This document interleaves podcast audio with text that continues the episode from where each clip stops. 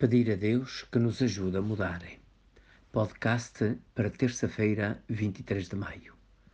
Sentimos-nos por vezes insatisfeitos e mesmo desagradados com o nosso comportamento e desejaríamos mudá-lo em determinados aspectos. Até nos esforçamos por o fazer, mas nem sempre temos sucesso. Se é verdade que a ajuda de quem convive conosco nos pode facilitar a tarefa, mesmo assim parece-nos difícil conseguir alcançar a meta que nos permite sentir-nos bem e ter uma boa relação com os outros. Podemos experimentar tratar este assunto na oração, na intimidade diária com Deus. Acreditemos que Ele nos escuta, inspira e encoraja na mudança que procuramos obter. A liturgia de hoje, no Evangelho de São João, capítulo 17, versículos 1 a 11, apresenta-nos Jesus em oração ao Pai que é praticamente um testamento que nos deixou. Erguendo os olhos ao céu, Jesus pede ao Pai que o glorifique, para que ele mesmo glorifique o Pai, assim como o fez ao longo da vida, procurando cumprir fielmente a missão que recebeu. Esta missão foi revelar e dar a vida eterna a todos os que o reconhecerem e nele crerem. A vida eterna é conhecer a Deus e a Jesus que ele enviou. Este conhecer significa ter a experiência de Deus, viver na intimidade de amor com Ele e com Jesus, pela força do Espírito Santo que gera a comunhão profunda. Depois, Jesus reza também por aqueles que o Pai lhe confiou, os seus discípulos, a quem ensinou as palavras de Deus e eles receberam-nas. Por isso já estão unidos a Ele. Com a sua oração, Jesus quer que os seus discípulos sejam fiéis e produzam frutos, segundo, segundo quanto ele lhes ensinou, e que permaneçam unidos entre si e glorifiquem a Deus com as suas vidas e o modo de viver.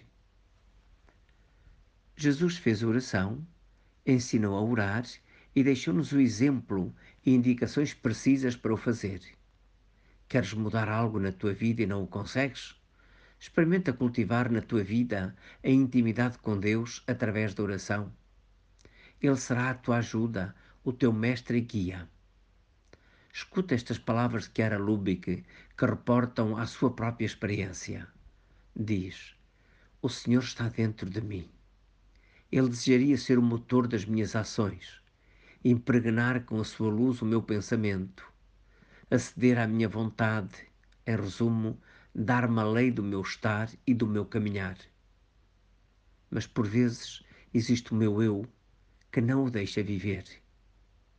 Se este deixar de perturbar, o próprio Deus tomará posse de todo o meu ser e saberá dar também a estas paredes a importância de uma abadia e a este quarto a sacralidade de uma igreja. Ao meu sentar-me à mesa, a doçura de um rito à minha roupa o perfume de um hábito abençoado. Ao tocar da campainha da porta ou do telefone, a nota alegre de um encontro com os irmãos, que interrompe e, no entanto, continua o colóquio com Deus. É esta oração que pode transfigurar a tua pessoa e dar-lhe um novo modo de viver e agir segundo o amor, a sabedoria e a capacidade que Deus derrama sobre ti.